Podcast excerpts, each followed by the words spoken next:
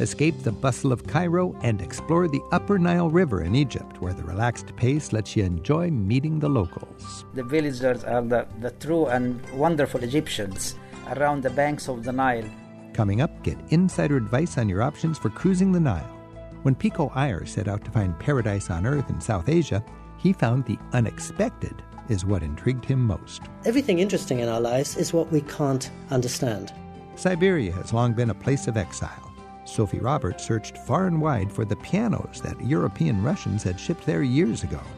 She learned never take the piano tuners of Siberia for granted. They never have a name, you never recognize their importance, but they're the, the kind of unsung hero. Looking for the lost pianos of Siberia, cruising the Nile, and finding paradise where you least expect it. It's where we're going in the hour ahead on Travel with Rick Steves. Come along.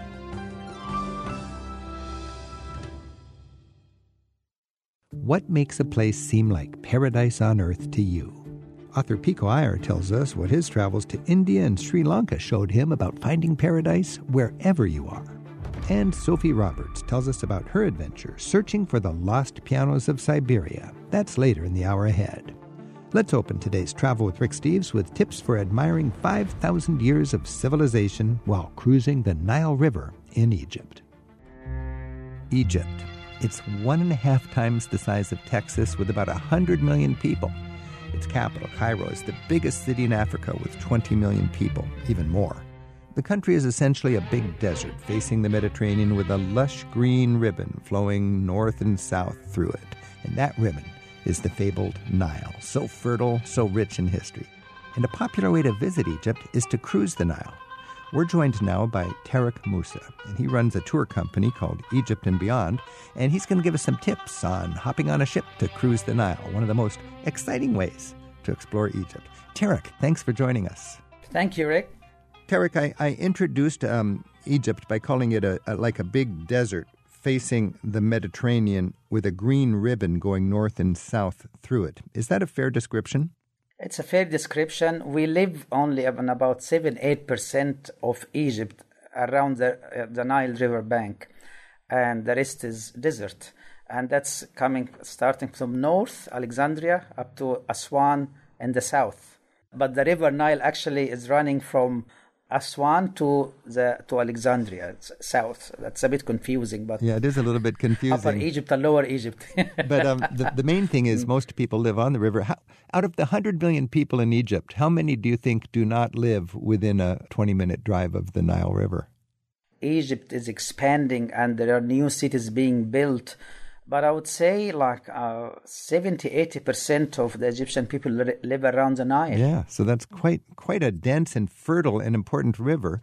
And it really is in so many ways the essence of Egypt, and it was certainly that way through history. I know a big part of Egyptian history is the annual flooding of the Nile.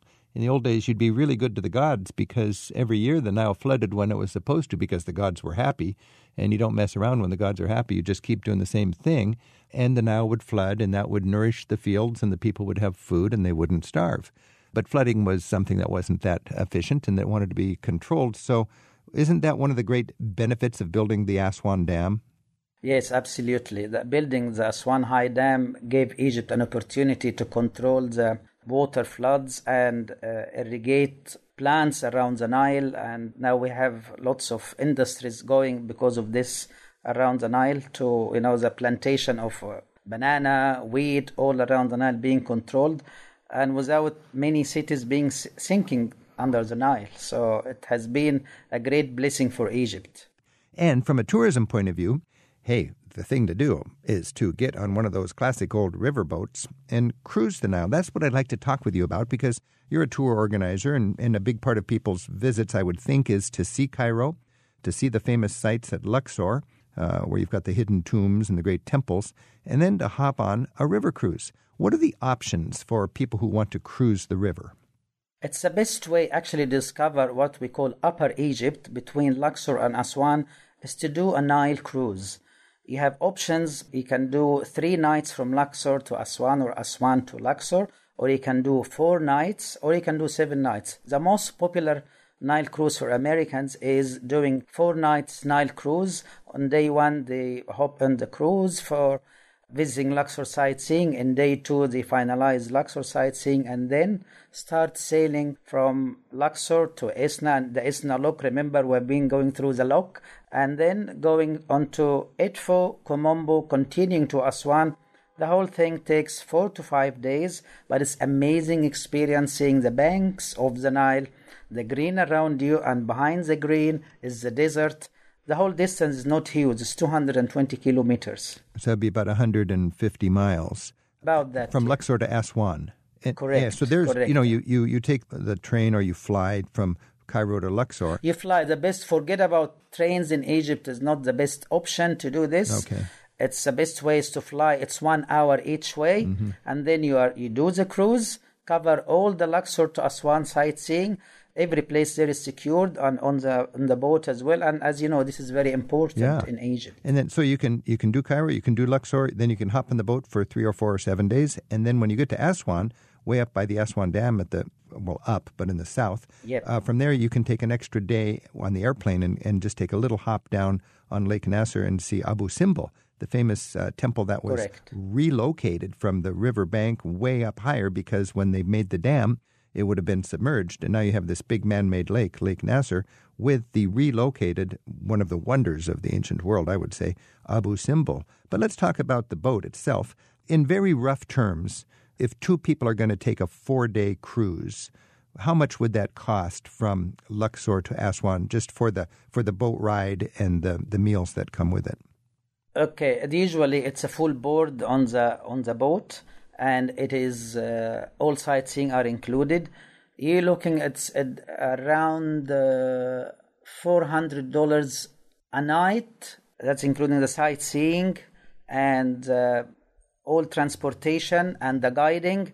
And we do even on the boat. While usually it's group touring, there are Nile cruises go from about two hundred dollars a night to twelve hundred US dollars a night to the top luxury ones. That would be per person then, two hundred to four hundred dollars a night, depending on how fancy your package is. per, per person, and it varies. Yeah. And you've got to be careful. A four star in Egypt is not like what it is four star in USA. It will be less. Okay. So you've got to be careful to choose the right Nile cruise with a, a good brand name or through a recommended local supplier, because the last thing you need to happen to you on a Nile cruise is to get sick from the hygiene or bad food. Right. So you've got to do it in a style on the Nile with a, a good brand name or a trusted uh, resource to you to have a, a memorable trip on the Nile. Okay. And if you're a backpacker with a stomach of iron and you don't need a good bed and you don't care if you get sick, what's the cheapest way you can take a boat from Luxor to Aswan? I think there are still feluccas, like there are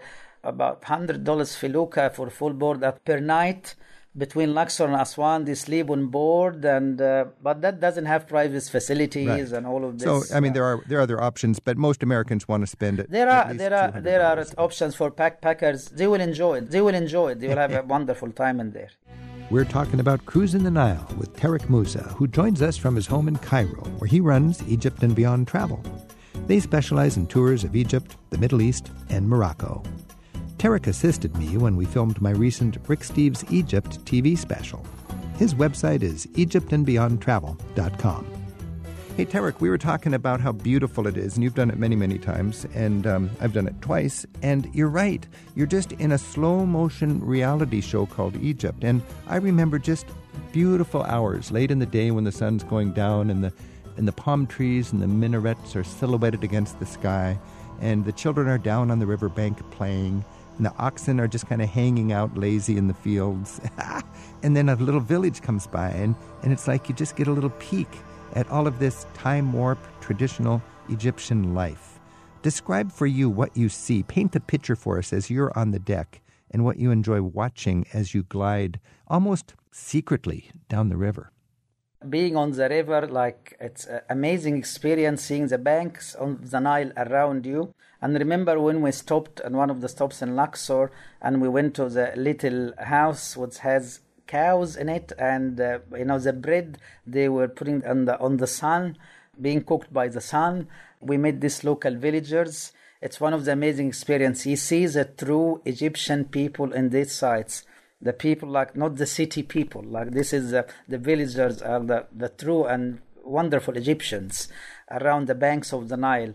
And while you're on the banks of the Nile, see the sunrise and the sunset, and also the temples of around the banks of the Nile, Edfu Temple, Esna Temple, and Kom Ombo until you get to Aswan, the Philae Temple.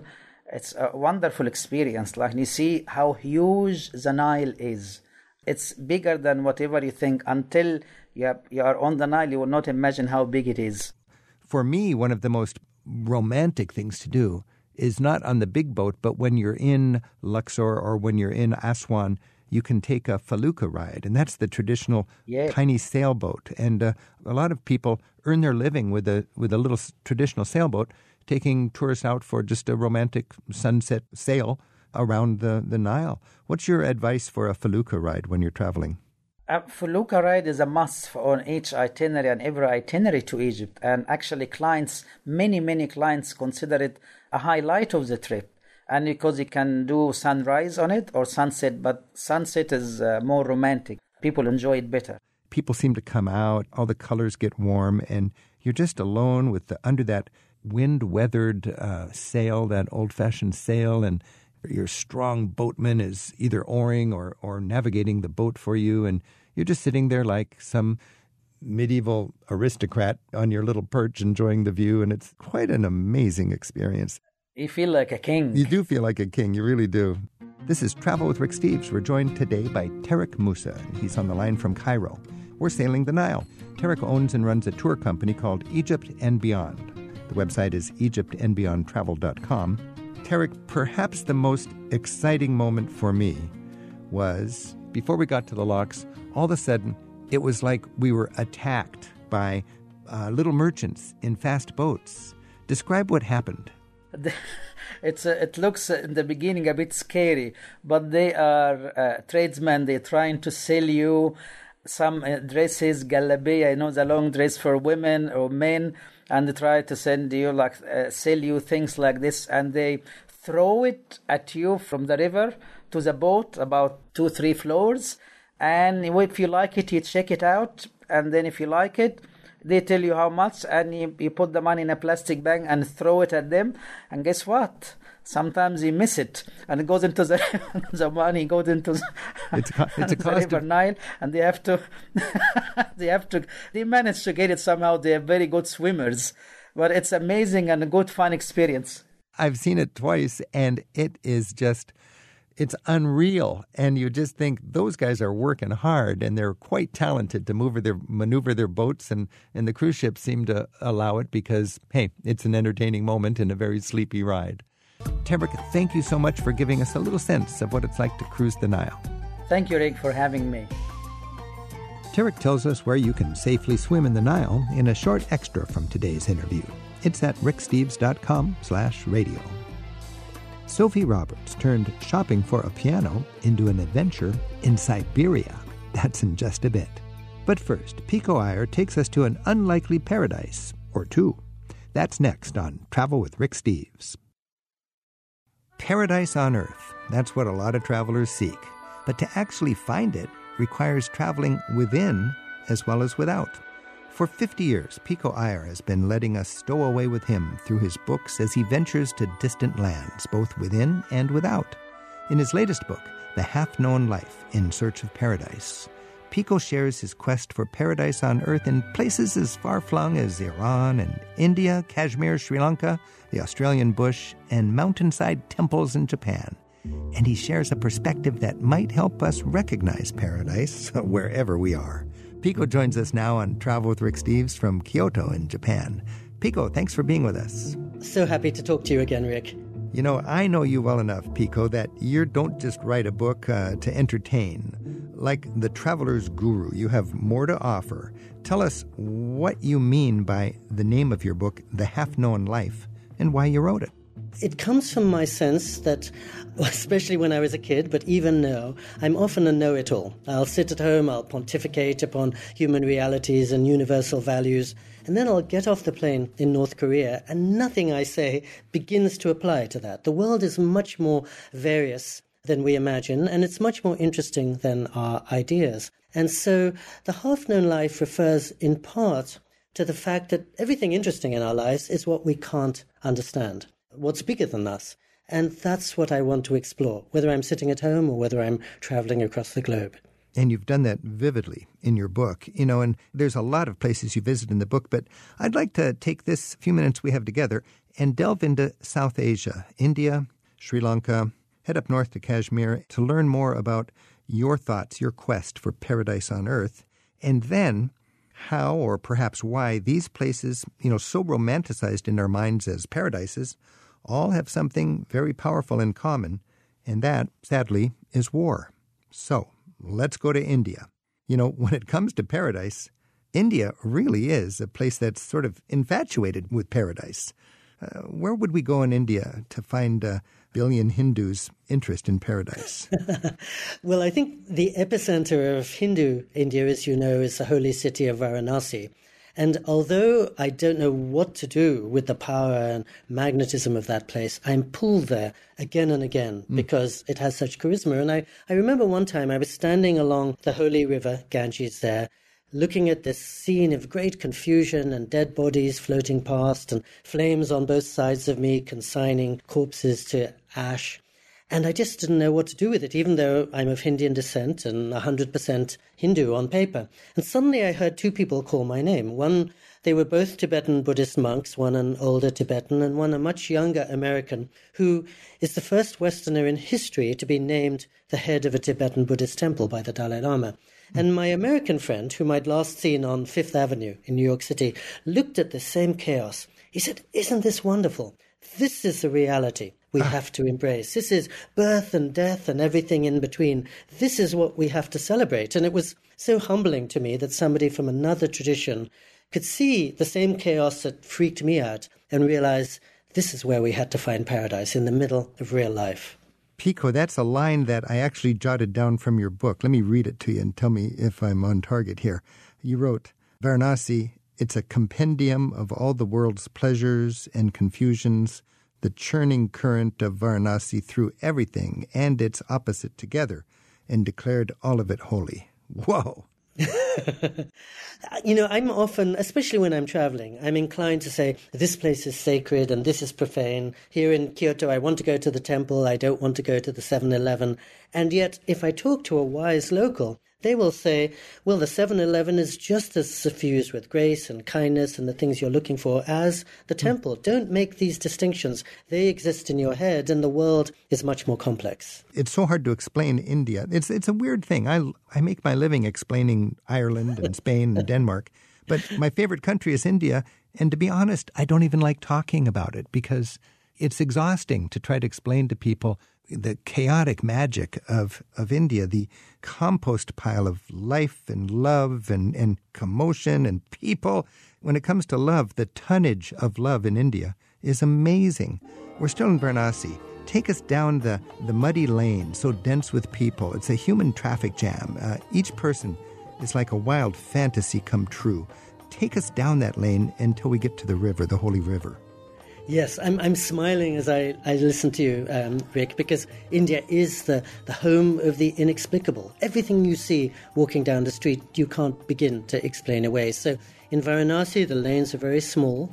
As you're walking along, there's a cow walking on one side, there's a little boy in an ill lit shrine behind a flickering candle on the other. Suddenly, there's a roar of delight, and people run past you carrying a dead body on a stretcher, their mother perhaps, whom they're delightedly committing to the flames in the holy city, which will allow her to be liberated from the cycle mm. of rebirth. There are people, there are mosques, there are churches, every great religion is represented there. There are naked ascetics walking around smeared in ash. Mm. So, as you said, love, terror, it's all happening within a few square feet. And there. then before you get to the river, there's, there's a, like a plateau, a little high ground, and they've got fires up there, and these are funeral pyres with a view of the Ganges, and there's crackling and the sound of bodies crumbling with the wood in the fire as the flames devour some stranger.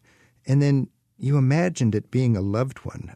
I remember being there, and I, I can still see the bony feet sticking out of the fire like the tip of a log that's too long for the fireplace. And to go there, you realize what a beautiful place that is for Hindus and what a freaky place it is for a tourist.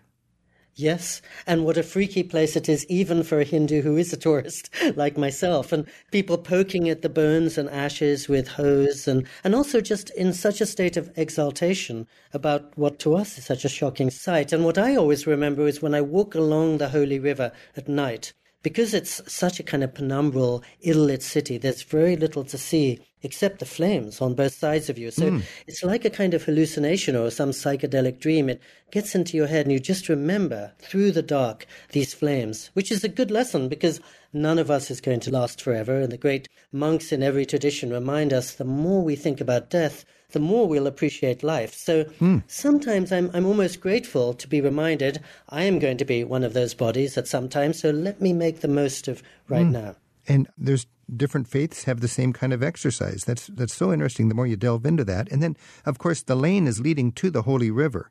And uh, Hindus believe that they'll hike across India in order to be cremated there and worship in the river before they say goodbye. And uh, the scene at the river is something to behold, and it's just it's a vivid experience. Very vivid. And when I was there the first time, it was in midwinter, which meant there's this huge fog, and there's a little sandy bank on the other side of the river. And you don't really know if you're dreaming this or actually experiencing it. It's, yeah. it's spooky. The characters look like apparitions or dream figures or ah. ghosts in the middle of this. Uh, and as I say, it's not a comforting place to be, but I recommend all my friends to go there because it's unique and they will never forget it. Our guest on Travel with Rick Steves right now is author Pico Iyer. Pico examines some of the world's most potent holy sites in his book, The Half Known Life In Search of Paradise. You can find links to Pico's work in the notes for this week's show at ricksteves.com slash radio, and you can learn more about Pico from his website, picoiyerjourneys.com. Iyer is spelled I-Y-E-R. And Pico, when we rave about India and we just love being there, as I mentioned, these paradises also have that dark civil unrest or war backdrop. And in India, uh, we've got the reality of Hindu nationalism, which is, is uh, as ugly as Christian nationalism, but with fewer law and order limits. There is that ugly side to the, the paradise of, of the Indian culture. And I think there's always some kind of political chaos going on in India anytime. Mm-hmm. But I think when I travel, I try to ignore the constantly changing politics to see the character of the place behind it, which doesn't change so much. So what I love right. about India is even though there are shopping malls and McDonald's and lots of traffic now, I think nothing's ever going to change India. The India 50 right. years from now is the same India that existed 200 years ago. I'm, I guess I'm just selfishly thankful for that because I love the thought that I can go back to Varanasi and experience that. Hey, if you or I were a big shot, a Mughal in India, and we wanted to get a relief from the sun and the intensity of all, we would go up north to Kashmir, wouldn't we? We would, yes. For, for centuries. Yeah. It's an amazing place. Kashmir is it's the only majority Muslim state in the mostly Hindu India, and it to me is paradise in the foothills of the Himalayas or whatever it is. It's a, a lot of people claim the Garden of Eden was actually located up there. What's your take on Kashmir and Shangri La. It's so idyllic in places. I'm sure you've done this, Rick, but I was staying on a houseboat on Dal Lake in the capital of Kashmir, Srinagar. And when I looked out my window, there was nothing but a lotus pond. Absolute silence except for the whirring of kingfishers' wings. People would paddle past in little boats selling aromatic spices and beautiful carved boxes. I really thought this was as peaceful and heavenly as things could get. But of course, as you were saying, 10 minutes across the water in the city itself, 600,000 soldiers trying to keep an uneasy peace because both India and Pakistan have claimed it for 70 years, tanks, army encampments, barbed wire. And so, in some ways, it's a tourist paradise as long as you neglect the reality for the people living there, which has been a very, very stressful one. It's a heartbreaking one when you when you've had a chance to know the people of Kashmir to think what they're going through and how seemingly intractable their tension is in, in that regard. Pico, one of my great regrets in my travel story is I got to Kashmir and I just didn't have the energy or the ability to go up to Ladakh. But what, just a hundred miles or so further north, further into this mystical sort of Himalayan wonderland, is Ladakh from Kashmir. And it is, I know, a place near and dear to your heart. Tell us about Ladakh. Well, I really hope you can get there sometime, Rick, because nowadays it's a one hour easy flight from Delhi. And it's probably the best preserved and therefore most magical and pristine of the great Himalayan places. It's like Tibet if nobody had ever come to Tibet in some ways. You land at about 10,000 feet. It's the main town of Leh is a small cluster of whitewashed houses with a market in the middle that has been serving Silk Road travelers for centuries. And then when you drive out of the town, within about 10 minutes, you're in absolute nothingness, this kind of lunar wilderness surrounded by mountains. And halfway up the mountains are these magical, big, temples constructed almost impossibly on top of a ridge or halfway down a cliff, like the Potala Palace in Lhasa, Tibet, but even more so. And with a very living Tibetan culture and a living Tibetan agriculture all around it. When we think about Ladakh, I think about the Dalai Lama. And I think uh, how important the Dalai Lama is has been in your life and, and your remarkable relationship with that spiritual leader. Tell us about the Dalai Lama and what impact he's had on your travels. Well, you're absolutely right, Rick. Because he's been exiled from his own country, Tibet, for 64 years, he actually does go to Ladakh every year for most of August because that is like being back home. And I've been very lucky to know him for 48 years, uh, travel with him often. Every time he comes to Japan, my wife and I spend pretty much every day of his, every minute of his working day right next to him. And he's an exemplary traveler because I think wherever he goes, he's traveling not to teach, but to listen. And wherever he, when he suddenly will arrive in Belfast or Jerusalem, he wants to find out about this place, to learn about them, and to see what he can bring back to his own people and community from them. I notice every morning when we travel with him, I step into his hotel room at 8.30 and there's a telescope there pointed outside the window. The Dalai Lama remembers wherever he travels on earth, he's going to be able to see the heavens from a different angle. And he never takes that travel for granted because before him, no Dalai Lama in history had ever been able to leave Asia. So I think I've learned a lot about how to travel from his endlessly curious, wide eyed, and appreciative eyes. Pico Iyer is our guest on Travel with Rick Steves, and he's the author of The Half Known Life in Search of Paradise. Pico's written more than a dozen books about his adventures and observations in the world, and his TED Talks have been viewed more than 11 million times. Pico lists his upcoming speaking engagements and recent articles he's written on his website, picoiyerjourneys.com. Let's go to the far side of the uh, Indian subcontinent and uh, take a little boat ride and go to Sri Lanka, the island just to the south of India, as a paradise as a place that people dream of paradise. What's your take on that island, uh, formerly known as Ceylon, right, when it was part of Britain? Yes, and I think Sri Lanka has had the same problem historically as Kashmir, which is precisely that it's paradise. And so everybody wants a piece of it. I know in Sri Lanka the, the Portuguese came in, and then the Dutch came in, and then the British came in, and now millions of us tourists just want to get a little scrap of Eden to take back home, which makes for a very difficult situation. Of course, there's been a difficult war there too between um, the majority Sinhalese and, and the Tamils. But even beyond that, it's a hard thing for a place like Sri Lanka to know that everybody in the rest of the world is looking at it with greedy or avaricious eyes. They're sort of a, a victim of their own fertility because they have these wonderful tea plantations there, and that attracted the English, I guess, who love their tea and uh, the Sinhalese who live there didn't uh, work as cheaply as the people from South India, the Tamils. So the uh, English imported Tamils to do the tea picking, right? Yes, exactly. And I think through history, it was also associated with rubies. It was called the Island of Gems. Everybody from Marco Polo onwards imagined it was this treasure house of, mm. of jewels and, and therefore irresistible to people. And, and then when the English got tired of it, they left. And what they left was a divided society with a lower class Tamil group. And they've had a tragic civil war. And my memories of, of Sri Lanka are very paradisical. I mean, wild fruits, thatched cabins on the beach, body surfing, mountains blanketed by idyllic tea plantations. But they've had a tough time.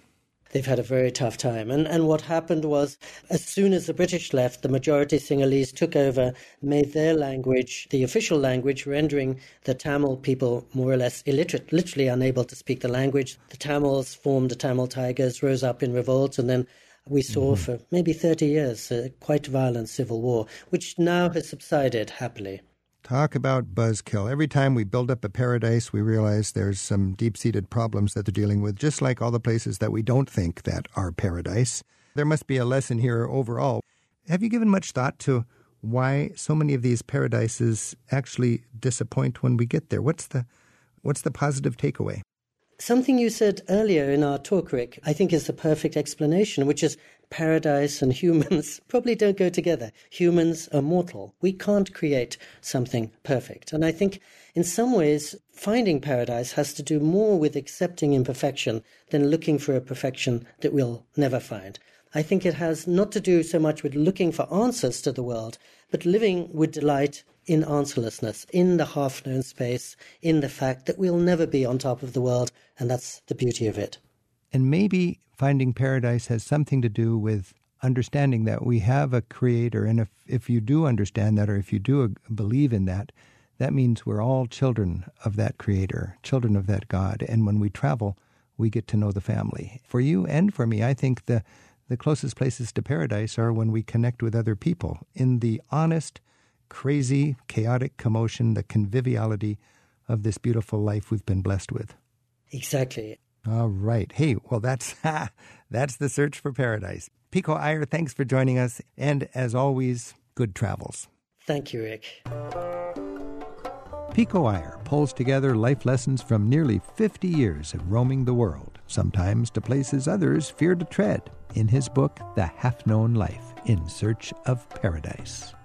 You can also listen to podcasts of Pico's earlier visits with us from our show archives. That's at ricksteves.com slash radio. Russian royals sent European culture to Siberia by shipping pianos to the most far-flung places. A few years ago, Sophy Roberts went searching for them. She tells us what she found and why she did it next on Travel with Rick Steves. Siberia has a reputation as a vast, cold, often bleak terrain with an often tragic history just beneath the surface. But Sophy Roberts' mission to search for the grand pianos that were shipped to remote corners of Siberia centuries ago gave her a chance to see a more intimate side of the Russian interior and its far east. She describes her journey about searching for a fitting piano to take care of a promising musician in Mongolia in her book, The Lost Pianos of Siberia. Sophy, thanks for joining us. Thanks, Rick. It's a pleasure to be on the show. Siberia is this vast land, what twenty percent of the the land on the whole planet, and uh, it's it's sort of a an area where you don't cross a border and it says you're in Siberia. It's just this vast eastern hinterland of the Russian Empire and the Soviet Union. It's got a nickname as the prison without a roof, a place of exile and banishment. Talk just a minute before we get into pianos about Siberia as this eastern extension of both Tsarist Russia and uh, the Soviet Union. Yes, indeed. It's a very loose description. Um, Chekhov said it best when he was there in the 1890s, and he talked about it beginning somewhere in Ekaterinburg, which is a city in the Ural Mountains, and ending, this is a wonderful phrase, goodness knows where. I took that to be Kamchatka, right out into the Pacific. It's huge, it's vast. It was this great prison without a roof. 1801 to 1917, we're talking about a million subjects banished to Siberia under the Tsarist penal exile system, and then the Gulag system from 1929 to 53. We're talking about 2.7 million forced laborers dying in the Soviet Gulag. Unreliable numbers, unthinkable numbers. You you can't put a face or a word to describe how unfathomable that really is. But when I started to look for pianos and I started to search for the human stories in those numbers, I discovered something else. What is music and what do piano tuners and what do great pianos have to do with this vast gulag zone of the Tsarist Russia and the Soviet Union? Well, it was very interesting because what happened was under Catherine the Great, it began with her and it picked up pace into the 19th century, is an incredible piano mania in European Russia. So in St. Petersburg and Moscow, they couldn't make pianos quick enough. When Franz Liszt comes to play in 1842 in St. Petersburg, it's described like it's a modern day rock concert. You know, people are grabbing at Liszt's hair, they're picking up the cherry pips that he's spitting from his mouth to wear them as amulets. So there's this fever for pianos. In one of the uh, the 19th century critics talks about how in a block of 100 apartments 93 would have pianos. The piano tuners couldn't satisfy demand fast enough. And what also happened was these instruments started to move across those Urals into Siberia with governors, with exiles, with mavericks, with misfits, dragging them on sledges. We're talking about a time before the railway. Sophy, it's interesting that it's hard today for for many people. A piano is just what am I going to do with this big thing? Because you know we've got everything so electronic and at our fingertips and streaming. But back in the middle of the 1800s, there was no recorded music. People had a hunger for culture, and there wasn't a symphony or an orchestra within a five day horse ride. Explain the importance of the piano back then that we might have a hard time appreciating today. But I think to understand the context, you're in first of all, an incredibly severe climate, a very lonely place. You're among people that haven't all chosen to be there, uh, the exiles that were coming in you wanted to hold on to something from your past. You wanted to hold on to something that represented your, your history, your culture, your context. And the piano, that instrument, that piece of furniture, if you will, provided uh, both a symbolic and a very real connection with what they'd left behind. So it became the repository of, of enormous uh, connection, of, of emotion, of story, of loves lost, passions remembered it became a center to their lives. And the piano in Siberia had, a, to me anyway, in the stories that I discovered, it had a different resonance somehow because of the sheer remoteness of its locale. Were people more forgiving, or were these pianos just like horrible pianos, so horribly out of tune? Or do you think in the day, a wealthy person, even in the depths of Siberia, would have the wherewithal to have a proper piano technician make the piano sound good so you could have, in the middle of this vast cultural wasteland, a great pianist playing great music? They're just like a, beautiful shining light in the middle of the snowy tundra. Uh, you described that beautifully, and indeed, um, that was and remains the case. The piano tuners were the keys to the kingdom for me, both in history and the, in the present day. Back in the 19th century, the stories of them traveling all the way from Kiev to the borders of Mongolia to tune the pianos of wealthy merchants. Uh, bit by bit, a homegrown industry started to evolve. There were piano making factories in Siberia itself the other thing I think is important to mention is this is in the Tsarist period when there was people of wealth who could afford, with their great fortunes through silver mines and the rest, to have pianos. In the Soviet period, and this is what I found very interesting, the piano was much more accessible. It was an everyday instrument. It wasn't a kind of instrument of the bourgeoisie, the concert hall and privilege, as it is in the West, perhaps it was available to, to many. So the levels of musical education, which you still feel in the Siberians that I was talking to, is very, very high. And the concert pianist Denis Matsuev said it to me right at the beginning. He says, don't underestimate Siberia. They're my most demanding audience. They, they know exactly what mm. they're listening to. And that high level of musical education, I was, you know, you talk about it often, Rick, that sort of ethnocentricity is, is completely skewed. And you right. realize that you're approaching these things wrongly, perhaps. You know, Sophy, one of my favorite memories of Warsaw, which is a Slavic country also, was going to an elegant uh, salon, a little uh, social room in a fancy house, and hearing one pianist playing to a, a, small gathering of people that loved classical music. And it was such a beautiful, intimate moment as they were playing Chopin right there in the homeland of Chopin. And I can just imagine the salons and the beautiful little concerts with people that craved classical music all across Siberia, especially in the 19th century. This is Travel with Rick Steves. If you ever needed a reason to explore the far reaches of Siberia, Sophy Roberts went there on a mission to find the historic pianos that were given new homes in the most remote corners of Russia. She describes what she encountered over two years of travels in her book, The Lost Pianos of Siberia. Photos and videos from her journeys are featured on the website lostpianosofsiberia.com. Sophy, when you think of two years of exploring Siberia for these pianos, what are a couple of pianos that, that really told a story to you? Uh, what, what were a couple of the examples of the amazing pianos with their own history that you found?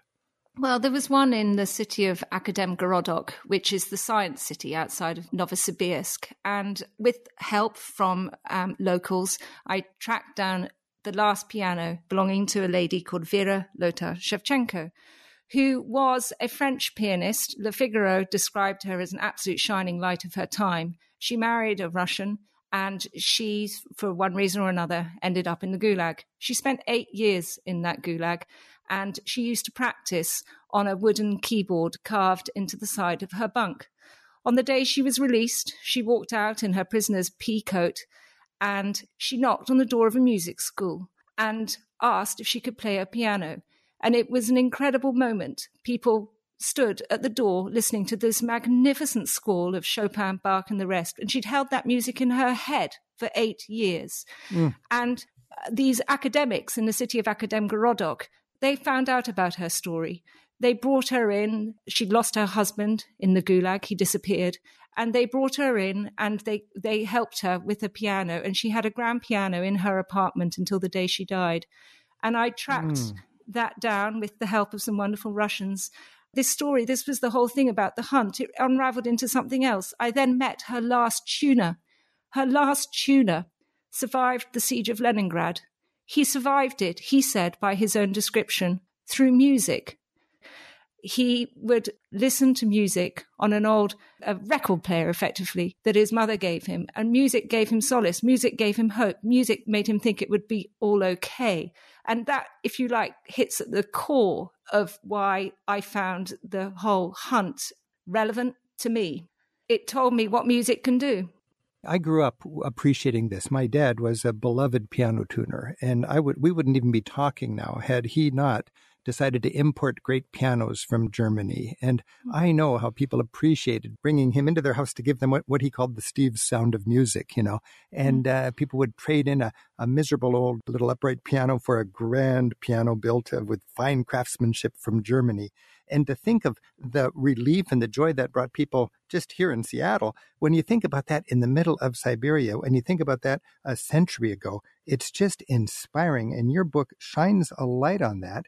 And something your book also does is use this story of this love of music and this hunger for culture to talk about the humanity of a place like Siberia. You write about how you could knock on a door and say, Do you have a piano here? And all of a sudden, you'd have a circle of friends. Talk a little bit about how your book, The Lost Pianos of Siberia, is sort of a, a tool or, or an avenue to just explore the humanity of Siberia and on a broader sort of scale, how we're connected with people all over the world. Yes, it's an important question because I am a traveler. I'm, a, I'm an addicted traveler. And I didn't realize that Siberia was going to become so significant for me. But what happened as a Western traveler in Russia, I was approaching it full of stereotypes, full of assumptions, full of politics. But knocking on the doors in these remote places as a Western woman saying, Have you got a piano? Everything fell away. It was peculiar. It was a bit odd. And the doors opened. And from that single question, I would spend two, three, four, five days with people that welcomed me in. So that allowed me to get into the the place, into the culture, into the food, into the drink, into the stories and playing with their children. You know, it allowed me access into that kind of granular level of a place that sometimes is hard to reach as a traveler. So, yes, in many ways, looking for a piano was an excuse to understand a place. But I hope there's also another narrative that tells the history of, of this territory and its relationship with music. So there's a few things going on, I admit that. But for me, it was definitely a passport somehow to being trusted and trusting others. We're talking to Sophy Roberts, the author of The Lost Pianos of Siberia, from her home studio right now on Travel with Rick Steves. In the book, Sophy details her adventure searching for historic pianos that were shipped to Siberia from European Russia. Sophy also hosts a podcast on the art of travel called Gone to Timbuktu. A new series of her interviews is due to be released shortly. You can find a short video from Sophy's adventure in Siberia at sophyroberts.com. Sophy is spelled S O P H Y. You wrote that it's been suggested that when you hear the hush of silver birch trees and winter snow in the big soft chords of Russian music, that's sort of what we're talking about, what we're searching for here. Is there a piece that brings back the best impressions of Siberia that you like to go to when you hear it? Yes, there is a Mongolian piece written by a contemporary composer called Sharav called Awakened Steppe. It was the piece I first heard my friend for whom I was looking for a piano, a Mongolian, a young Mongolian pianist. It was a piece I first heard her play on a Yamaha that wasn't quite up to scratch. It was one of the pieces that night in a recital in a tent on a, on a hillside in a, the middle of the Mongolian steppe that stayed with me. That and Bach, the Appassionata. There's so many, but when you hear the thundering horses on the steppe, that steppe transcends modern borders. It belongs to Mongolia, it belongs to Siberia. When you hear a piano just a piano, no singing voice, no orchestra, nothing else. There's a sort of clarity that belongs to that icy landscape somehow. I, it's a hard one to describe, but it every time it moved me. Those two pieces of music. And Sophy, uh, there's the very human story of the Mongolian musician that needs a great piano that you got to know and cared for. Can you just explain how that sort of is is the is the plot of your book? Talk about the Mongolian musician and what happened. Of course. I've been going to Mongolia for many years. It's somewhere where my family and I spend time. We made friends with a family that live about eight hours outside the capital, Ulaanbaatar, and they live in a remote valley. And this young Mongolian pianist was there in the summer of 2015. She was teaching piano to some of the local kids, and she was playing on a Yamaha that had seen better days. You know, it's a very brutal climate, Mongolia. You know, they talk about how uh, in winter it gets so cold that the cow's tails snap in two. So you can imagine what that does to a piano. Anyway, she was playing music. I was listening in a, a very small and intimate space in one of these Mongolian tents with felted sides, perfect acoustics. She was playing some Bach. The music was going up with the smoke through the hole in the center up to a kind of starlit sky. I thought it was very moving, but my friend, who knows much more about music and sound than I, said, Oh, goodness, no, it's not quite right we must find her one of the lost pianos of Siberia. He's a German. Uh, he knows his history. And what he was talking about was this extraordinary moment in Russia's history when they brought in the great makers from the German speaking states and the piano mania took off in Russia. So there was a kind of a historical line that I could start to take while also looking for an instrument that was worthy of my friend's talent. So that was where the quest began, interestingly, in Mongolia. But of course, look at a map, it's very, very close to the border with Siberia. That's right. Again, my dad was a piano tuner and he loved pianos and he appreciated the history of pianos. And I remember he had a book with all the serial numbers and all the piano makers. You could look at the serial number of a piano and you go, oh, that was a Steinway from the 1920s. Those were the good years. Did you encounter that sort of, you know, here's an almanac of serial numbers and we can read into the story from the serial number of the piano uh, that was made by this or that company? Yes, yes. So often it was amazing that it was like a detective hunt. I mean, of course, um, Russia's 20th century history is very disturbed. There's a lot of lost provenance and all the rest of it. But those serial numbers were, were really very important. And, you know, Steinway, for instance, keep very, very close record of it. Others lost records during the war. But I will never forget meeting a piano tuner in Kamchatka who was in his late 70s and every piano he had ever tuned, he produced his notepad. It was written with the serial number. It was incredible, just this history of commitment. And, you know, the piano tuners are I've seen them walk onto a stage at, in Carnegie Hall, and you, you, they never have a name. You never recognize their importance, but they're the, the kind of unsung hero to my mind. And they certainly are of my book. They are real heroes.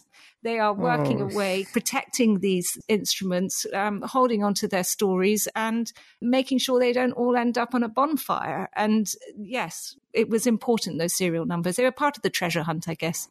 Sophy, I didn't realize this conversation with you would, would lead to such emotions for me, but my father, all of his life, he was the piano tuner behind the scenes and he would love these pianos. He would sign his business card, uh, you know, tuned by Richard Steves on this date to A440, and he would put it there. And then the musicians would run it over the goal line and they would just love it. To think about that amplified almost infinitely in that vast Siberian prison without a roof and to think of the importance of culture and the resilience of the human spirit and what we can learn from traveling. I'm so inspired. And I just think it must have been so exciting and gratifying for you to find this story and then to be able to write about it in your book, The Lost Pianos of Siberia. Thank you so much for joining us and sharing what you've learned. Thank you, Rick. Let's close today's Travel with Rick Steves by hearing Sophy's Mongolian pianist friend Odgerel play a nocturne written by John Field on the actual piano that Sophy found for her in Siberia.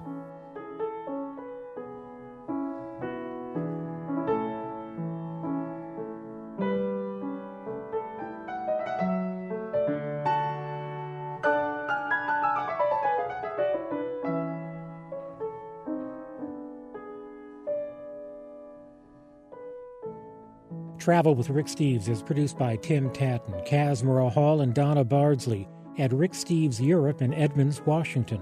You can listen to a podcast version of the show whenever you like at ricksteves.com slash radio and from most podcast providers. We'll look for you again next week with another Travel with Rick Steves.